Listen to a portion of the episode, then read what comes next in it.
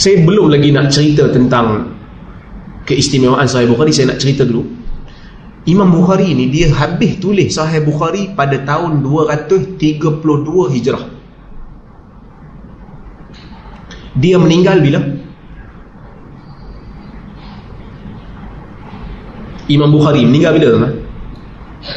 Tuan, Prori Merantika meninggal bila?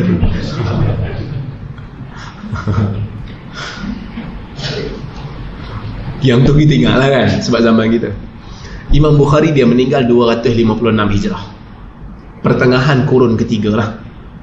Dia habis tulis Sahih Bukhari 232 hijrah.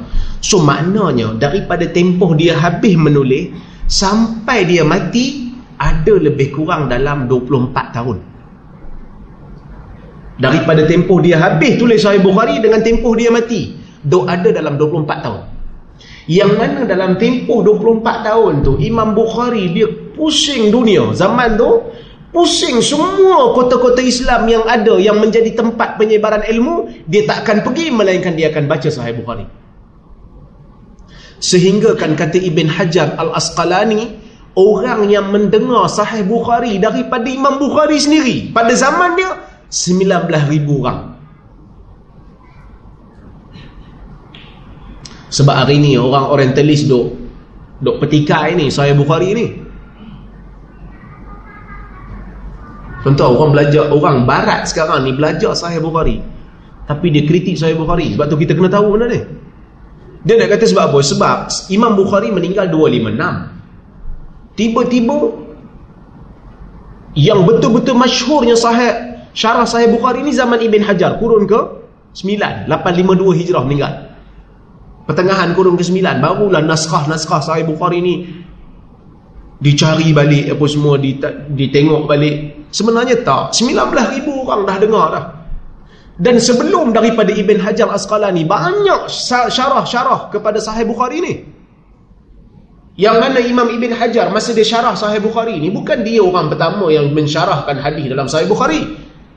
Ibn Battal dah syarah dulu. Khattabi dah syarah dulu yang mana mereka ni zaman awal. Cumanya oleh kerana Ibn Hajar ni datang kemudian, maka orang yang datang kemudian ni bila dia buat sesuatu, syarah, maka syarahnya tu lebih baik daripada orang yang awal. Sebab dia dah banding dah. Hari ni kita beli telefon kan? Android. Yang mana hari ni kita beli lewat dah. Mestilah lagi bagus daripada Android masa first version dulu. Betul? Beta version kan orang kata. Apa versi percubaan kan. Kan tak ada lah dia punya kesilapan ada dia punya kelemahan. Tapi bila dah diperbaiki diperbaiki dan kita dapat hari ni version Android yang bagus lah. Untuk orang yang pakai Android lah kan. Supaya yang pakai iPhone semua tu. Adalah dia punya dipanggil zaman di mana zaman percubaan. Maka ulama yang datang sebelum daripada Ibn Hajar dia mensyarahkan Sahih Bukhari. Tetapi oleh kerana Ibn Hajar ni datang lewat kurun ke-9 hijrah meninggal tahun 852 852 hijrah. Maka sebab itu syarah dia lebih hebat kerana dia telah jumpa banyak syarah dan dibandingkan kemudian diletakkan dalam kitab dia yang terbaik. Maka sebab itu syarah dia dianggap sebagai syarah yang terbaik. Baik. Jadi Imam Bukhari ini dia menulis apa istimewanya Sahih Bukhari ni yang orang kata kitab paling sahih selepas Quran ni Sahih Bukhari lah. Kitab paling sahih selepas Quran Sahih Bukhari. Pasal apa Sahih Bukhari jadi lebih sah paling sahih? Tuan-tuan kita kena tahu dalam ilmu hadis ataupun ulama hadis bila menulis kitab-kitab hadis mereka ada piawaian. Piawaian ni dipanggil sebagai syartul kitab dalam bahasa Arab ni syaratul kitab ataupun dalam bahasa Melayu syarat kitab. Syarat kitab ni dan orang belajar hadis biasa tahulah. Dia sebelum baca mana-mana kitab hadis dia mesti baca mukaddimah. Dia nak tahu apa syarat penulis kitab ni dalam kitab tu. Contoh. Imam Tirmizi. Masa dia tulis Sunan Tirmizi, apa piawaiannya? Dia kata saya masukkan dalam kitab saya ini hadis-hadis yang diamalkan oleh para fuqaha. Kecuali empat hadis. Yang lain semua hadis yang diamalkan oleh para fuqaha. Sama ada ia sahih ataupun tak sahih saya bawa masuk. Selagi mana dia diamalkan oleh para fuqaha maka dia mencapai piawaian saya dalam kitab ni maka saya bawa masuk. Tu syarat kitab tu sebab tu orang bila kita kritik dalam Sunan Tirmizi ada hadis yang tak sahih dia macam kelang kabut. Dia macam eh takkan Imam Tirmizi bodoh kot? Hadis tak sahih dia bawa masuk. Dah. Yang bodoh tu bukan Imam Tirmizi. Yang bodoh tu faham-faham kan? Sebab Imam Tirmizi bagi tahu siap-siap dah. Di hujung kitab dia, Sunan Tirmizi itu di hujung sekali ada satu kitab nama dia Ilal Saghir. Di hujung tu dia bagi tahu siap-siap. Saya akan masukkan dalam sunan ini mana-mana hadis yang diamalkan oleh para fuqaha yang dijadikan sebagai sumber hukum. Tak tak kisah sahih ke tak sahih saya bawa masuk. Sebab ada orang terkejut. Benda ni bukan main-main tuan-tuan. Saya sebut ni benda ni memang orang belajar agama pun kadang tak reti. Tuan-tuan biasa dengar hadis Orang baca Quran, hafal Quran boleh bagi syafaat kepada 10 ahli keluarga yang wajib syurga neraka kat atas dia. Kan hadis tu ada dalam Sunan Tirmizi. Hadis Jabir. Man qara al-Quran wastadharahu fa ahalla halalahu wa wa harrama haramahu syafa'a Allahu fi ahli baitihi fi ashratin min ahli baitihi wajabat alaihimun nar.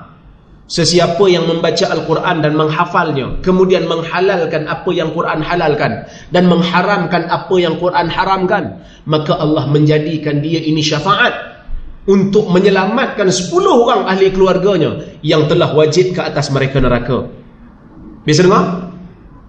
Hadis ini Hadis ini matruk Terlalu daif jadi bila saya sebut, eh hadis ni terlalu daif. Ada riwayat lain juga daif. Tidak ada satu hadis pun yang sahih tentang orang baca Quran ni boleh bagi syafaat kepada ahli keluarga yang masuk neraka.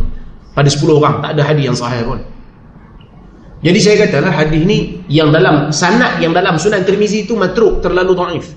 Ada hadis lain juga daif. Dia macam terkejut, eh.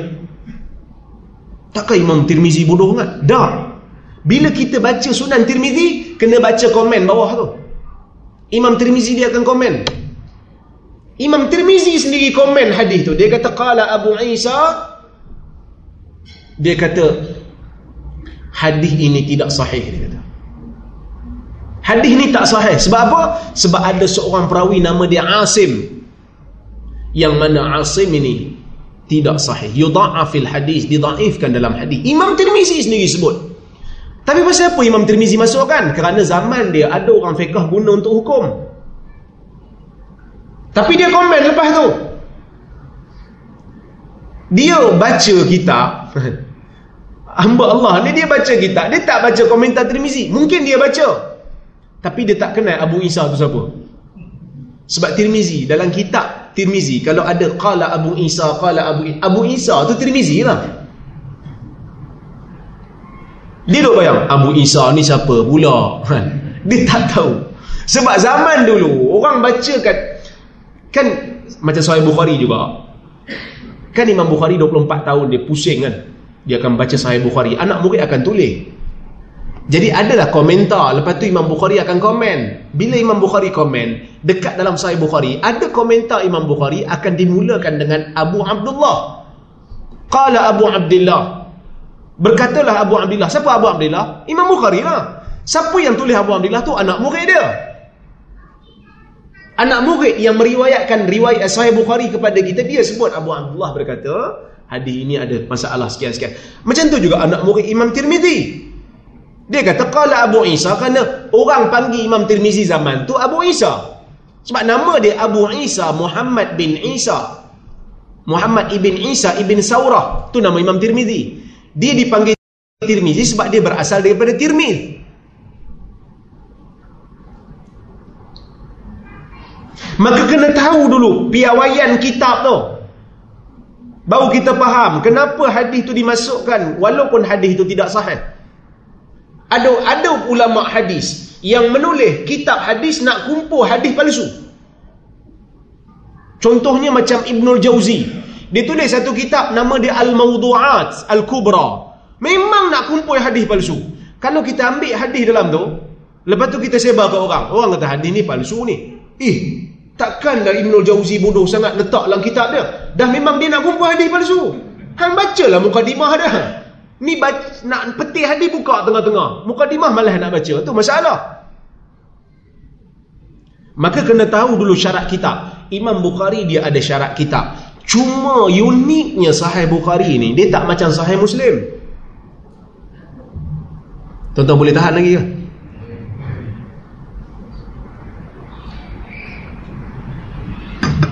Saya takut saya cerita benda yang terlampau tinggi. Tak kan? Okey eh? Okey. Uniknya Sahih Bukhari ni dia tak macam Sahih Muslim. Imam Muslim masa dia tulis Sahih Muslim dia ada mukadimah. Dalam mukadimah dia cerita apa piawaiannya yang akan dilakukan dalam kitab Sahih Muslim. Tapi Imam Bukhari, Sahih Bukhari tak ada mukadimah. Kan siapa baca Sahih Bukhari dia tahu. Sahih Bukhari tak ada mukadimah. Bila tak ada mukadimah, macam mana ulama nak tahu piawaiannya? Ulama meneliti apa yang Imam Bukhari buat dalam sahih tu bila Imam Bukhari masukkan sanad dia tengok sanad ni level apa maka ulama selepas dia meneliti dan menyemak dan mengkaji sahih Bukhari maka dia kata Imam Bukhari ni dia ada piawaian yang tinggi. Bukan hanya semata-mata hadis tu sahih boleh masuk. Bukan semata-mata sahih boleh masuk. Dia mesti sahih tahap tinggi. Ada beza tu. Katalah kita kata um, periksa ni siapa dapat 80 markah ke atas dia dapat A lah cemerlang. Kan? Cemerlang lah A. Tapi Imam Bukhari dia bukan ambil yang 80. Dia ambil yang 95% ke atas. Dia cemerlang tahap cream of the cream. Maka Imam Bukhari dia bila dia nak memilih hadis ni maksud syaratul ini, ini maksud intiqa Imam Bukhari punya metod sebelum dia nak ambil mana-mana hadis nak masukkan dalam kitab dia intiqa dia akan pilih. Dia bukan main masuk sahih masuk sahih masuk tak dia pilih. Macam mana cara dia pilih? Kalau perawi hadis tu ada banyak anak murid. Al-muksirun anak murid ramai. Seperti Az-Zuhri. Seperti Al-A'mash. Seperti Nafi' ini semua anak orang apa ni perawi-perawi hadis yang besar ni yang anak murid ramai. Terkenal zaman tu. Kalau perawi yang seperti ini macam Zuhri contohnya. Imam Bukhari membahagikan anak murid kepada guru ni kepada lima martabat. Anak murid kepada guru yang terkenal ni Imam Bukhari bahagikan kepada lima martabat. Martabat yang pertama saya akan slow sikit sebab ni nampak susah sikit tapi penting tuan-tuan kena tahu ada apa yang tuan-tuan belajar ni apa yang saya ajar kat universiti ni ha. saat kita tuan keluar pada surau ni tolong ambil ijazah tepi tu untung datang free kan Orang lain bayar PT-PTN kan sebab nak dapat ilmu ni. Imam Bukhari membahagikan anak murid kepada lima martabat yang utama. Martabat yang pertama ialah anak murid yang ingatannya kuat. Cemerlang. Tekun belajar dan bersama dengan perawi bersama dengan tok guru dia untuk tempoh masa yang lama itu martabat pertama martabat yang kedua anak murid yang ingatannya kuat tekun belajar tetapi tidak bersama dengan tok guru dia untuk tempoh masa yang lama. Jumpa sekali-sekala pergi haji jumpa baca dua tiga hadis. Dia tu okey tapi tak lama dengan guru tu. Anak murid yang ketiga martabat ketiga ialah murid yang ingatan dia tidak begitu kuat okey tapi tak sekuat orang nombor satu dengan nombor dua. Tak setekun nombor satu dengan nombor dua. Ni macam kita dalam kelas ada orang dapat A ada orang dapat B ada orang cukup-cukup makannya. C. Ha, yang ni dia cukup-cukup makannya lah. Tapi dia duduk lama dengan tok guru dia. Ada kan? Ada orang kan? Lah rajin belajar. Kuliah dia datang. Tapi dia tak pandai macam macam orang lain. Ada. Allah Ta'ala jadikan. Memang ada orang macam tu. Rajin belajar kan buat nota bagai. Orang yang pinjam nota dia cemerlang kan dia tak cemerlang-cemerlang Allah Ta'ala uji dia.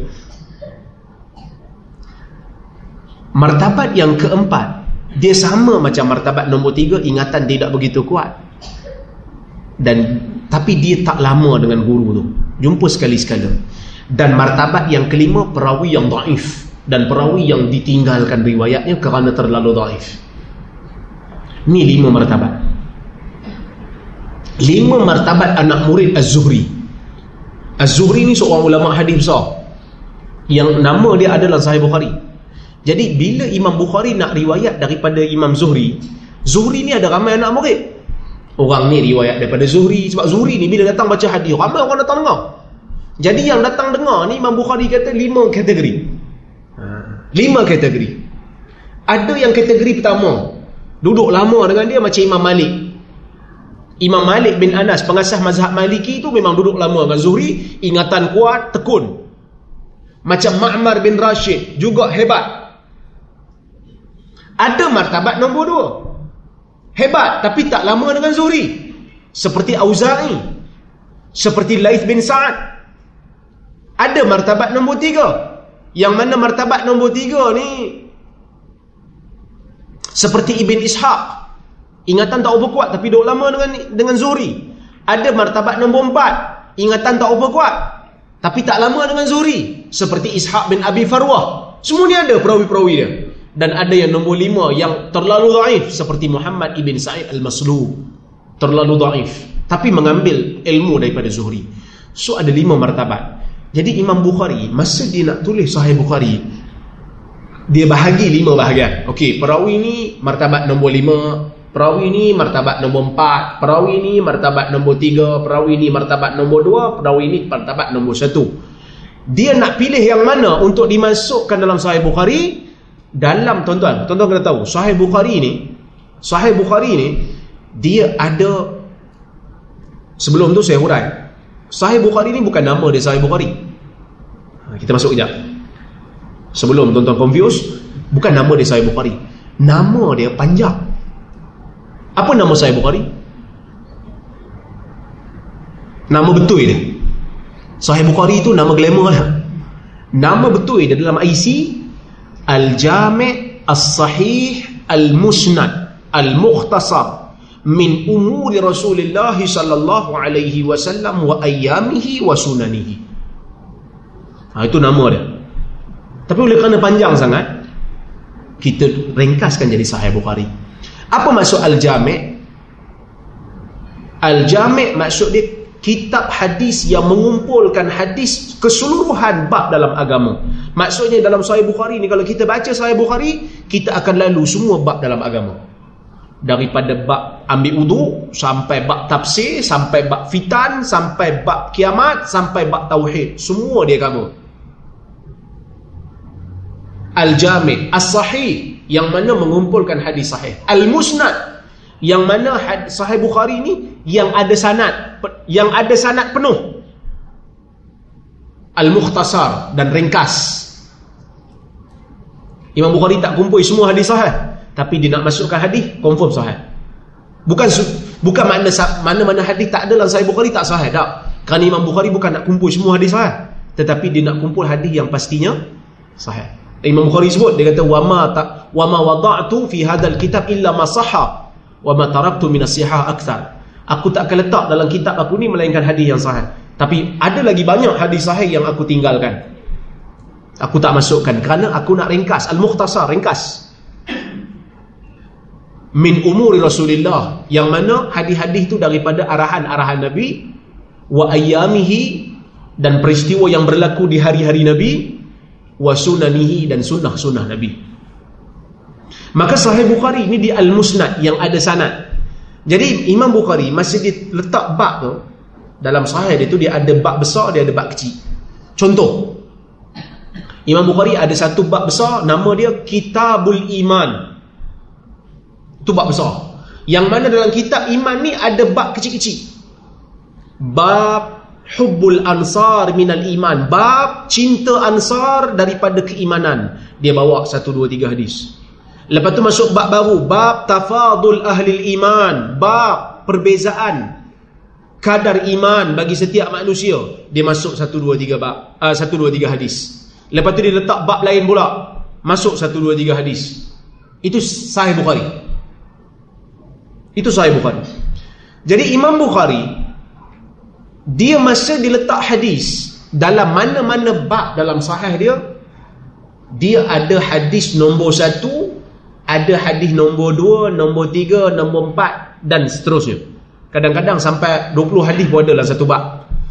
Tapi hadis nombor 1 dalam bab katalah kita baca bab bab cintakan ansar daripada keimanan bawa hadis nombor 1. Hadis nombor 1 ni dipanggil hadis usul, hadis asal. Ni sahih Bukhari. Hadis nombor dua, hadis nombor tiga, hadis nombor empat yang kemudian selepas daripada tu yang ni bukan hadis asal. Yang ni dipanggil hadis penyokong, hadis sokongan kepada yang nombor satu. Boleh tak tuan-tuan? Boleh ya? Sampai sini boleh ya? Okey. Hadis nombor dua, nombor tiga ni dalam istilah ilmu hadis dipanggil al-mutaba'at wa syawahid. Dalam bahasa Melayunya hadis sokongan lah, hadis penyokong. Hadis asal hadis nombor satu. Jadi Imam Bukhari, kita kembali balik pada lima martabat tadi. Imam Bukhari, masa dia nak pilih hadis untuk jadikan hadis nombor satu dalam bab, dia akan ambil, kalau hadis tu riwayat Zuhri, dia akan pilih martabat nombor satu. Anak murid yang berada di martabat nombor satu untuk masukkan dalam hadis pertama. Hadis nombor dua, nombor tiga, dia akan ambil martabat kedua. Sebagai penyokong. Kalau kita tengok, sebenarnya, anak murid Zuhri kan ada lima martabat kan? Martabat satu dengan martabat dua ni, kedua-dua sahih. Dua-dua sahih. Tapi Imam Bukhari tak ambil walaupun nombor dua. Nombor dua untuk sokongan. Nombor satu mesti hadis usul mesti datang daripada martabat pertama. Tu saya kata tadi. Bukan hanya sahih biasa sahih tahap tinggi.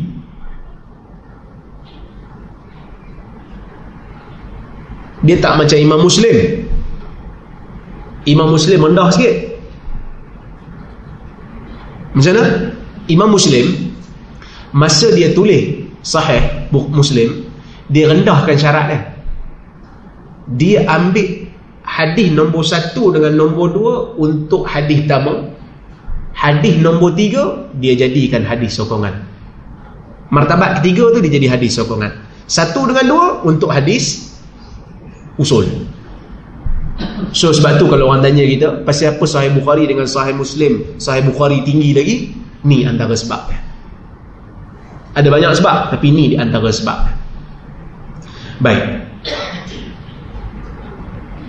Itu cerita sikit pasal hmm, bagaimana Imam Bukhari memilih sahih dia. So nombor tiga Imam, Imam Bukhari tak ambil langsung lah. ok sikit lagi. Cerita pasal sahih Bukhari ni. Apa keistimewaan sahih Bukhari? Tuan-tuan sahih Bukhari ni sesiapa yang membaca ni dia akan dapati bahawasanya Imam Bukhari telah menulis satu kitab yang sangat-sangat istimewa. Sebab dia bukan kitab hadis. Dia adalah kitab agama. Bukan orang baca orang belajar hadis yang kena belajar saya Bukhari. Semua orang kena belajar. Kerana dia dia jamek dia merangkumi keseluruhan bab dalam agama. Tapi orang takut baca Sahih Bukhari Tuan surau ni ada orang ajar saya boleh? Ada orang tanya saya, Ustaz, macam mana saya nak baca kitab Fadail A'mal? Kan ada orang baca kitab Fadail Amal. Saya kata kitab tu bukan untuk orang awam. Tapi yang bacanya orang orang awam. Saya Bukhari orang awam boleh baca. Kerana dalam tu semua sahih. Bukanlah semua, majoriti sahih. Fadail amal, orang awam tak boleh baca.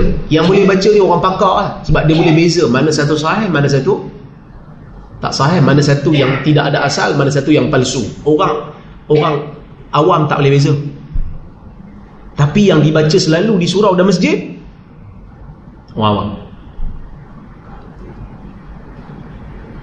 Sahih Bukhari orang tak baca. Pasal apa? Sahih dah tu. Sikit dia yang tak sahih tu sikit sangat. Baik.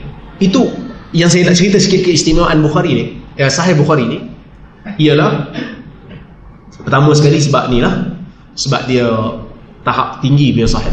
Yang keduanya siapa yang membaca kitab sahih Bukhari dia akan dapati Imam Bukhari dalam tajuk-tajuk bab dalam sahih dia Imam Bukhari sedang mempertahankan ahlu sunnah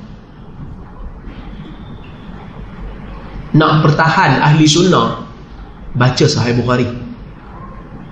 Tapi saya nak baca sahih Bukhari satu tempat tiba-tiba kena halang. Kita nak pertahan ahli sunnah. Orang baca sahih Bukhari orang akan dapati Imam Bukhari sedang mempertahankan ahli sunnah. Tuan tengok bab contoh.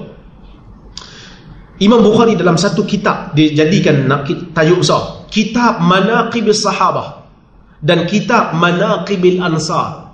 Kitab kelebihan sahabat dan kitab kelebihan Ansar. Dia nak kritik siapa?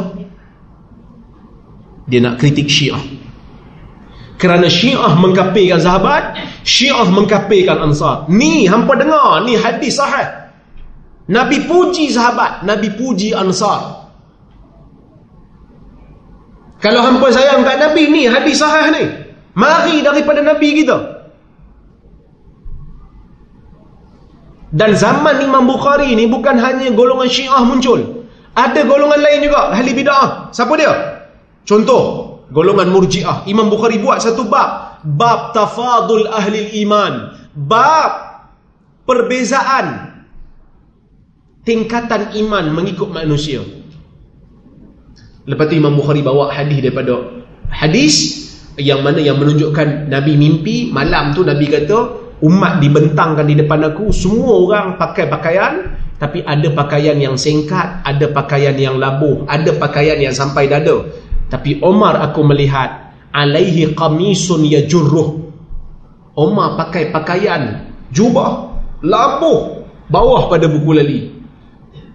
Orang tanya Nabi apa mak maknanya Nabi? Nabi kata din agama. Kerana zaman Omar agama terbela dan kerana pada zaman Umar agama dipelihara. Bila masuk zaman Osman orang mula merosakkan agama. Zaman Umar tak. Apa apa apa Imam Bukhari nak sebut? Imam Bukhari kata iman ni tak sama. Mana sama iman kita dengan iman sahabat? Tapi ada satu mazhab akidah. Ni bukan mazhab fiqah mazhab akidah. Yang mana mazhab ni terkeluar daripada ahli sunnah Nama dia Murji'ah. Murji'ah ni dia kata apa? Dia kata iman ni hanya pada lidah.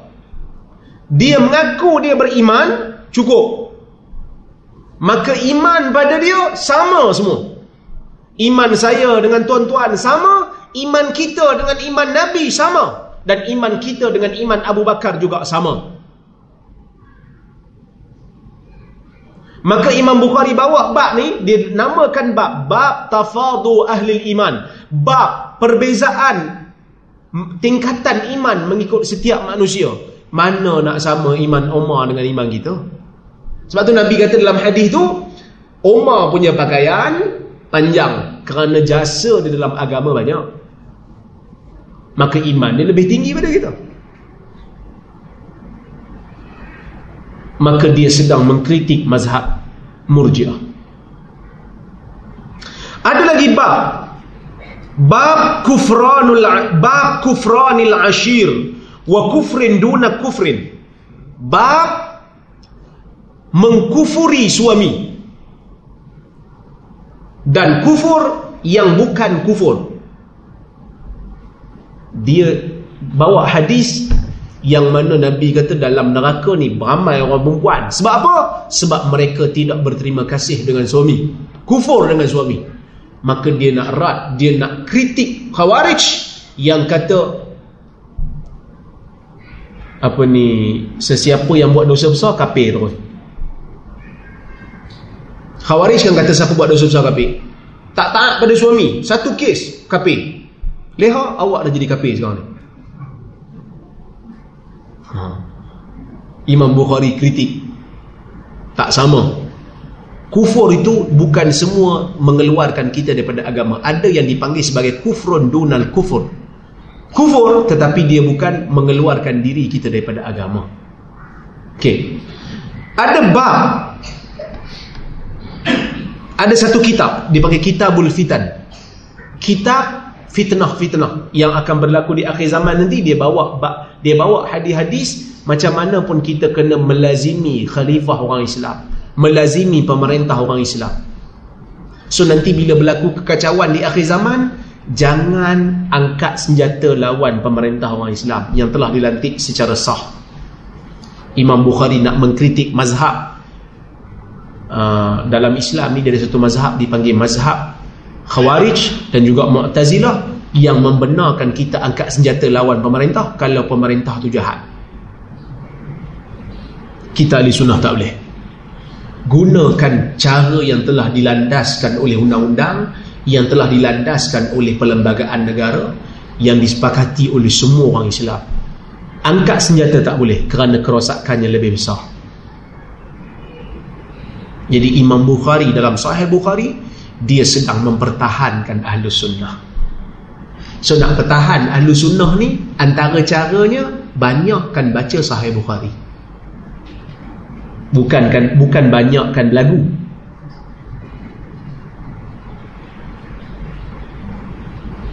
Faham? Nak bukti kita ni ahli sunnah banyak baca sahih Bukhari.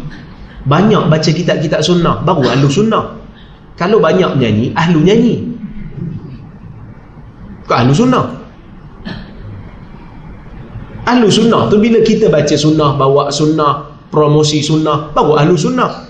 Wal jamaah, duduk dengan orang Islam. Tak memberontak untuk pemerintah, tak merontak lawan pemerintah orang Islam dengan senjata dah. Tu nama ahlu sunnah wal jamaah. Kita ni ramai pakai uh, cop ahlu sunnah. Semua nak pakai cok ahli sunnah belaka sekarang ni. Jadi kita orang awam ni nak nilai mana satu ahli sunnah tak ahli sunnah. Tengok dia bawa sunnah ke dia bawa nyanyi. Tidak ada kaitan dengan yang mati, yang hidup macam ni. Baik, yang terakhir sebelum saya berhenti. Tadi kata sampai pukul 9 soal jawab. Ni pukul 9 saya seorang cakap. Tapi esok cuti tak bagus eh? yang terakhir insyaAllah akhir sebelum saya buka soal jawab adakah semua hadis dalam sahih Bukhari itu sahih? Soalan ini sangat banyak orang tanya. Tuan-tuan Ibn Salah dalam kitab dia Muqaddimah Ulumil Hadis dia kata majority hadis di dalam kitab sahih Bukhari ini adalah sahih. Dan majority hadis dalam sahih Muslim itu sahih.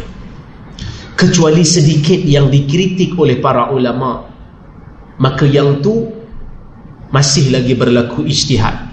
Walaupun yang dikritik oleh ulama itu sebahagiannya kebenaran ada pada Bukhari Muslim tetapi tidak semua. Masih lagi ada hadis yang daif dalam sahih Bukhari dan Muslim tetapi yang daif itu terlalu sikit hanya 1% hanya 1% saja. Tidak lebih satu peratus. Dan Imam Bukhari masukkan hadis da'if tu pun kerana ada sebab bukan kerana dia saja-saja nak masuk. Saya bawa contoh. Ada satu hadis da'if dalam sahih Bukhari. Tapi Imam Bukhari masukkan dan dia tidak mencacatkan pun sahih Bukhari. Contoh Imam Bukhari dia bawa satu hadis daripada Ubay. Ubay ibnu Abbas. Daripada ayahnya daripada datuknya Ubay kata dia riwayat daripada ayah dia, daripada datuk dia. Datuk dia kata kana fi fi haitina farasun yuqalu lahu luhaif au lukhaif. Kana lin Nabi SAW fi haitina farasun yuqalu lahu luhaif au lukhaif. Tok dia kata dekat kebun kami ada kuda Nabi nama dia Luhaif. Ada orang kata Luhaif, ada yang kata Luhaif. Kuda Nabi nama Luhaif. Riwayat ni ada dalam Sahih Bukhari. Tetapi Imam Bukhari bawa riwayat ni daripada jalan Ubay.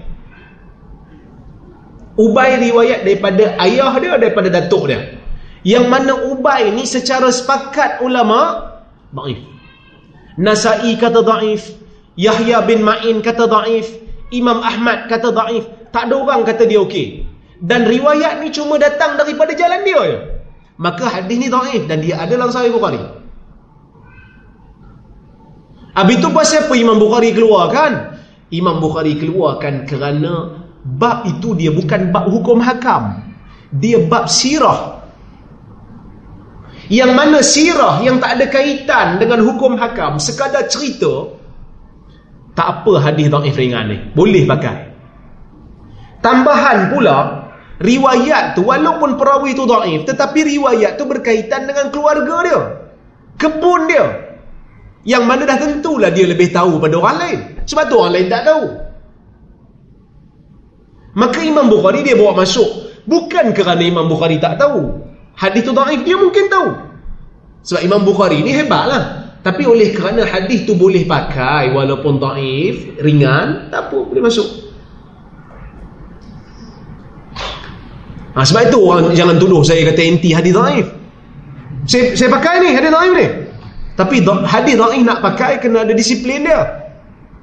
Bukan asal bukan palsu aku bawa masuk. Ada orang ni asal bukan palsu dia bawa masuk. Tak boleh. Hadis dhaif nak pakai kena ada disiplin dia. Nanti kita hurai ada masa akan datang kita hurai. Ha? hadis dhaif nak pakai mesti dengan disiplin. Tak pakai disiplin ni masalah besar. Imam Bukhari bawa masuk kerana bab sirah dan perawi itu pula berkaitan ha, riwayat itu pula berkaitan dengan keluarga perawi yang dhaif itu maka boleh dipakai. Tidak menjadi masalah kerana dhaifnya ringan dan berkaitan dengan bab sirah bukan berkaitan dengan bab hukum hakam. Wallahu ta'ala alam. Ada soalan ataupun komentar Ataupun kritikan silakan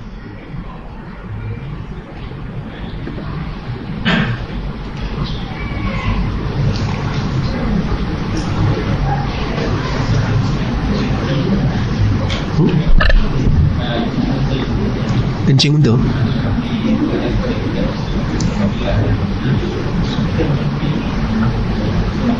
hadis uraniyin tu. Hadis tu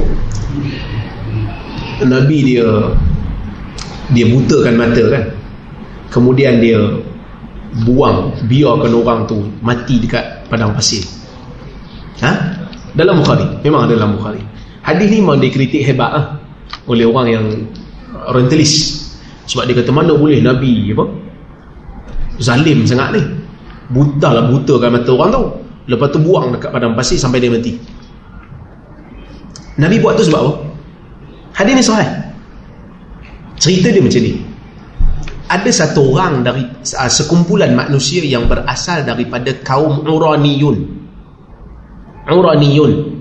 Dia orang ni datang ke Madinah, dia orang bukan orang Madinah. Ha? Dia orang bukan orang Madinah. Dia orang datang ke Madinah, lepas tu cuaca Madinah tu tak sesuai untuk dia orang, dia orang demam, dia orang sakit. Kemudian bila dia orang sakit, dia orang datang jumpa Nabi. Macam mana nak buat ni? Kami sakit. Nabi kata, kau pergi dekat unta zakat. Pergi kandang unta orang bayar zakat. Kan zaman dulu orang apa ni nak bayar zakat, kalau dia bela unta kena bayar pakai unta lah. Jadi unta tu diletak satu tempat sebelum diadihkan. Jadi Nabi kata kau pergi, kamu semua pergi dekat kandang tu, minum susu unta dan air kencing. Min, ambil susu unta tu, campur sikit dengan air kencing unta, minum. ubat contoh nanti try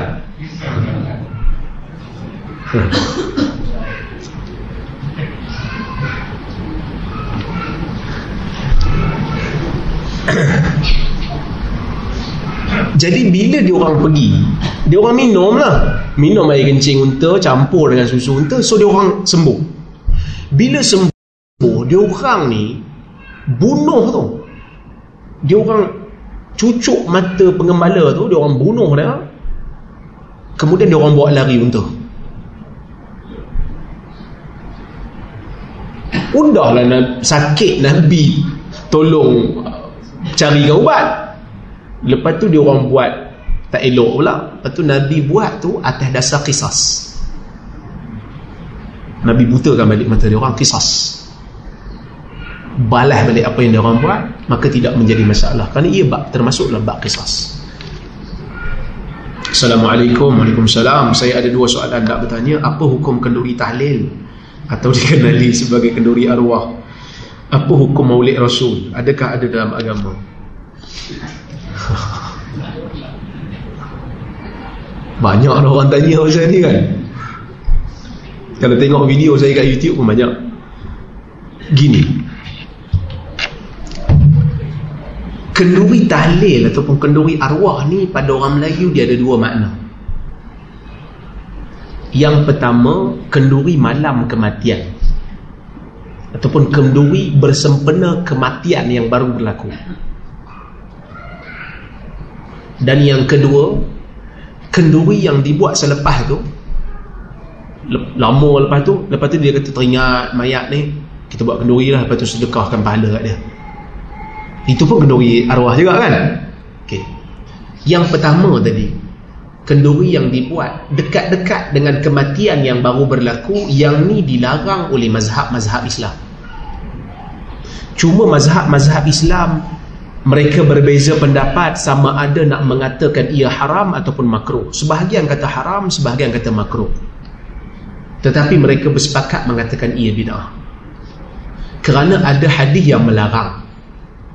Hadis riwayat Ibnu Majah daripada Jarir bin Abdullah Al-Bajali kata dia kunna na'uddu sun'at al-ijtima' inda ahli al-mayyit wa sun'at at-ta'am minan niyahah kami mengira, kami menganggap, kami ni sahabat lah.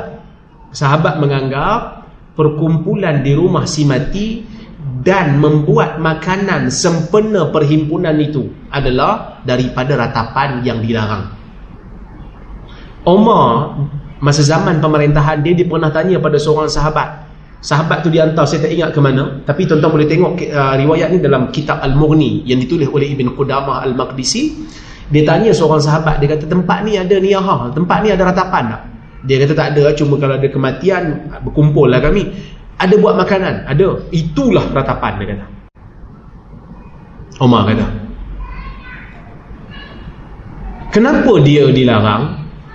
Kalau tuan-tuan buka mazhab Hanafi mazhab Syafi'i pun larang. Tuan-tuan buka Mughnil Muhtaj dia kata bid'ah. Mughnil Muhtaj.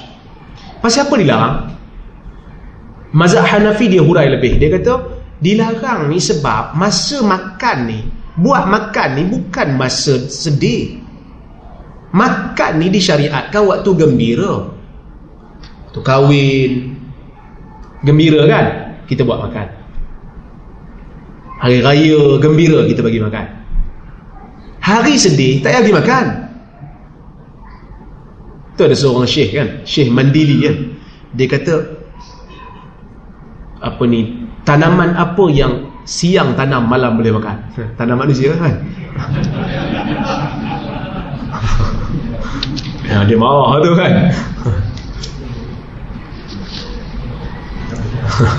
Pasal apa dia dilarang? Kerana selain daripada dia menyanggahi maksud syariat dalam memberi makan tadi beri makan bukan waktu sedih kerana amalan ini akan menjadikan satu sunnah akan hilang. Sunnah bila berlaku kematian jiran bagi makan pada keluarga si mati. Kita jiran sebelah rumah kita ada kematian. So kita masak nasi kita masak lauk kita bagi kat dia. Sebab dia tengah sibuk uruskan jenazah. Kita tak boleh nak salahkan juga orang yang buat kenduri ni Orang yang menjadi jiran pun kena ambil tanggungjawab benda ni. Hidupkan sunnah ni. bagi makan. Masak nasi. Orang sebelah kanan masak nasi. Orang sebelah kiri bagi lauk. Orang atas bagi sirap bandung. Ni saya datang bawa sirap bandung ni boleh minum dengan keluarga. Kita hidupkan budaya ni ini kita nak hidupkan sunnah kita marah orang buat kenduri tahlil tapi kita tak hidupkan sunnah kita tak pergi makan kawan tu duduk kat rumah tak ada buat makan aku buat lah. kita bagilah kita jiran kita buat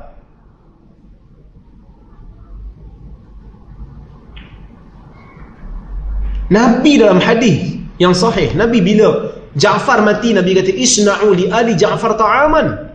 Buat makan kepada keluarga Ja'far kerana telah datang kepada mereka benda yang menyibukkan mereka. So sunnahnya apa? Bila ada kematian, jiran bagi makan kepada keluarga si mati. Bukan keluarga si mati berhabis duit bagi makan kepada jiran. Ini menyalahi maksud syarak. Dahlah dia sibuk dengan urusan jenazah, banyak duit nak pakai, beli apa nak bayar orang korek dia lagi nak bayar hutang si mati lagi jadi kita datang lepas tu minta tiga hari lah tu tiga hari lah jangan roti kering je susah dia beban dia siang kat dia. Kita bagi makan kat dia. Kita bagi makan kat dia. Ukhuwah islamiah kita zahirkan dalam tempat kita. Kita mula dulu tuan-tuan. Kita mula bila kematian kita bagi makan. Ok baik. Kalau selepas daripada itu kita nak buat makan, kita nak sedekahkan uh, pahalanya kepada si mati, yang tu tidak menjadi masalah. Kita buat makan, kita buat kenduri, betul kita kata pahala yang saya bagi makan ni saya nak hadiahkan kepada uh, mak saya dah meninggal dunia. Yang tu tak ada masalah. Pahala makan lah. Tapi bacaan tahlil tu, yang tu jadi problem.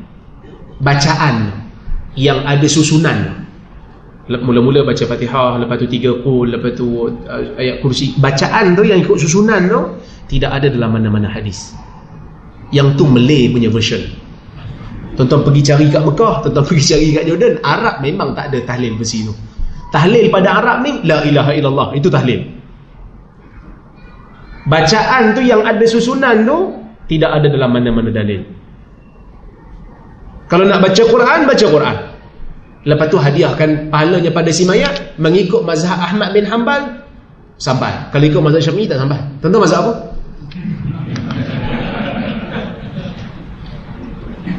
Ok yang kedua apa hukum maulid Nabi? Maulid Nabi ni ada orang bawa riwayat daripada Abu Bakar. Dia kata siapa yang menginfakkan sesiapa yang mendermakan satu dirham untuk menghidupkan hari kelahiran Nabi maka banyak pahala. Saya tak ingat riwayat tu tapi riwayat tu dusta. Palsu.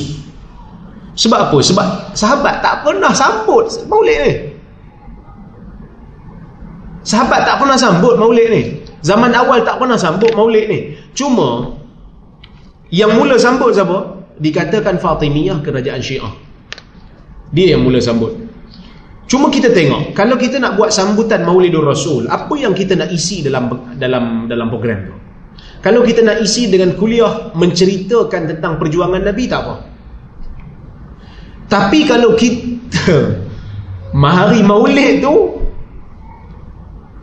kita buat tawaf mana-mana kubur wali ada kan? Orang buat tawaf kubur wali sempena hari Maulid. Ah, yang ni bidah lah. Tak ada. Tak ada tak ada ibadat khusus sempena Maulid, tak ada. Pasal apa puasa ni ji? Hari ni kan Maulid. Sunat puasa. Bidah. Tapi kalau dia puasa sunat tak apa. Dia puasa sunat semata-mata sunat hari tu hari Khamis. Saya puasa lah hari Khamis. Ah tak apa. Tapi puasa semata-mata hari Maulid tak boleh. Tidak ada dalil yang mengatakan demikian. Ya? Cuma orang Melayu dia berarak. Bawa spanduk. Borak kan? Orang tanya saya berhukum Saya kata buang masa. Sepatutnya Kita baca kitab-kitab hadis Cerita perjuangan Nabi. Cerita apa yang Nabi perjuangkan dalam hidup dia. Kita sayang Nabi ni tak pada sayang semata. Sayang Nabi kena bawa perjuangan dia Ada orang sayang Nabi. Kadang-kadang dia sayang Nabi buat kosmetik je. Tahu buat kosmetik? Dia buat kosmetik ni, dia cari yang Nabi punya ni, cara Nabi pakai macam mana, lepas tu celak nak ikut celak Nabi, lepas tu ada kepiah pun ada dalaman capal sikit. Ha, tapi yang yang lain dia tak mau ikut. Tak betul. Siapa yang ikut Nabi dari sudut fashion Nabi pakai jubah kita pakai jubah. Tak apalah. Tapi ada sunnah yang lebih dituntut daripada tu yang tu yang patut kita berjuang lebih yang mana kalau nak ikut pakaian Nabi ni jubah ni jubah ni sunnah tak jubah ni sunnah tapi bukan sunnah yang dituntut Nabi tak pernah tuntut kita pakai jubah, pakai serban. Tak pernah. Mana-mana hadis yang sebut kelebihan pakai serban, semua tidak sahih. Tapi kalau orang tu dia pakai serban kerana nak mengikut Nabi, dia dapat pahala atas niat dia nak mengikut tu. Cinta dia tu menjadikan dia berpahala. Tapi jangan itu saja. Kerana ada sunnah yang memang Nabi tuntut. Contoh, orang pakai serban tapi minum tangan kiri. Kacau lah. Nabi sunnah, Nabi tuntut minum tangan kanan, makan tangan kanan. Ni serban pakai besar kan. Makan tangan kiri, sedap. Kata kan dia salah dalam menimbang kepentingan sunnah biar serban pakai jubah pakai tapi sunnah yang Nabi tuntut pun buat seperti mana Anas bin Malik dia buat gitu wallahu ta'ala alam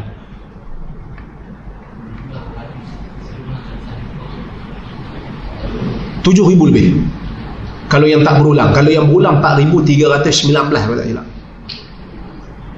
So, ah, dan, dan saya nak tutup dengan satu perkara. Sahih Bukhari ini menjadi sahih dan diangkat bukan kerana dia adalah karya Bukhari. Tetapi oleh kerana Bukhari telah men, dalam kitab itu telah telah berjaya membuktikan bahawasanya kerja dia betul. Kerana kalau nak kira kitab Bukhari yang lain pun ada. Bukhari tulis kitab lain juga tapi kitab lain tidak diangkat setinggi Sahih Bukhari kerana kitab lain itu juga masih lagi dipertikaikan oleh ulama lain bukan kerana Imam Bukhari itu kita menyebabkan kita angkat. Sebab saya takut. Apa saja yang datang pada Bukhari lepas ni kita kata, oh sahih lah Imam Bukhari yang riwayat. Sedangkan dalam kitab lain. Imam Bukhari ada kitab lain tapi tak diangkat. Yang diangkat sahih Bukhari kerana ulama menilai balik apa yang Imam Bukhari buat dan mereka mendapati ialah kitab yang terbaik. Wallahu taala alam. Terima kasih banyak tuan-tuan atas jemputan ini insya-Allah pada masa-masa yang datang kita bertemu lagi. Saya minta maaf kerana ambil masa yang lama. Aku qauli hadza wa astaghfirullahal azim li wa lakum. Assalamualaikum warahmatullahi wabarakatuh. Minta maaf saya kalau ada terkasar bahasa tersilap kata.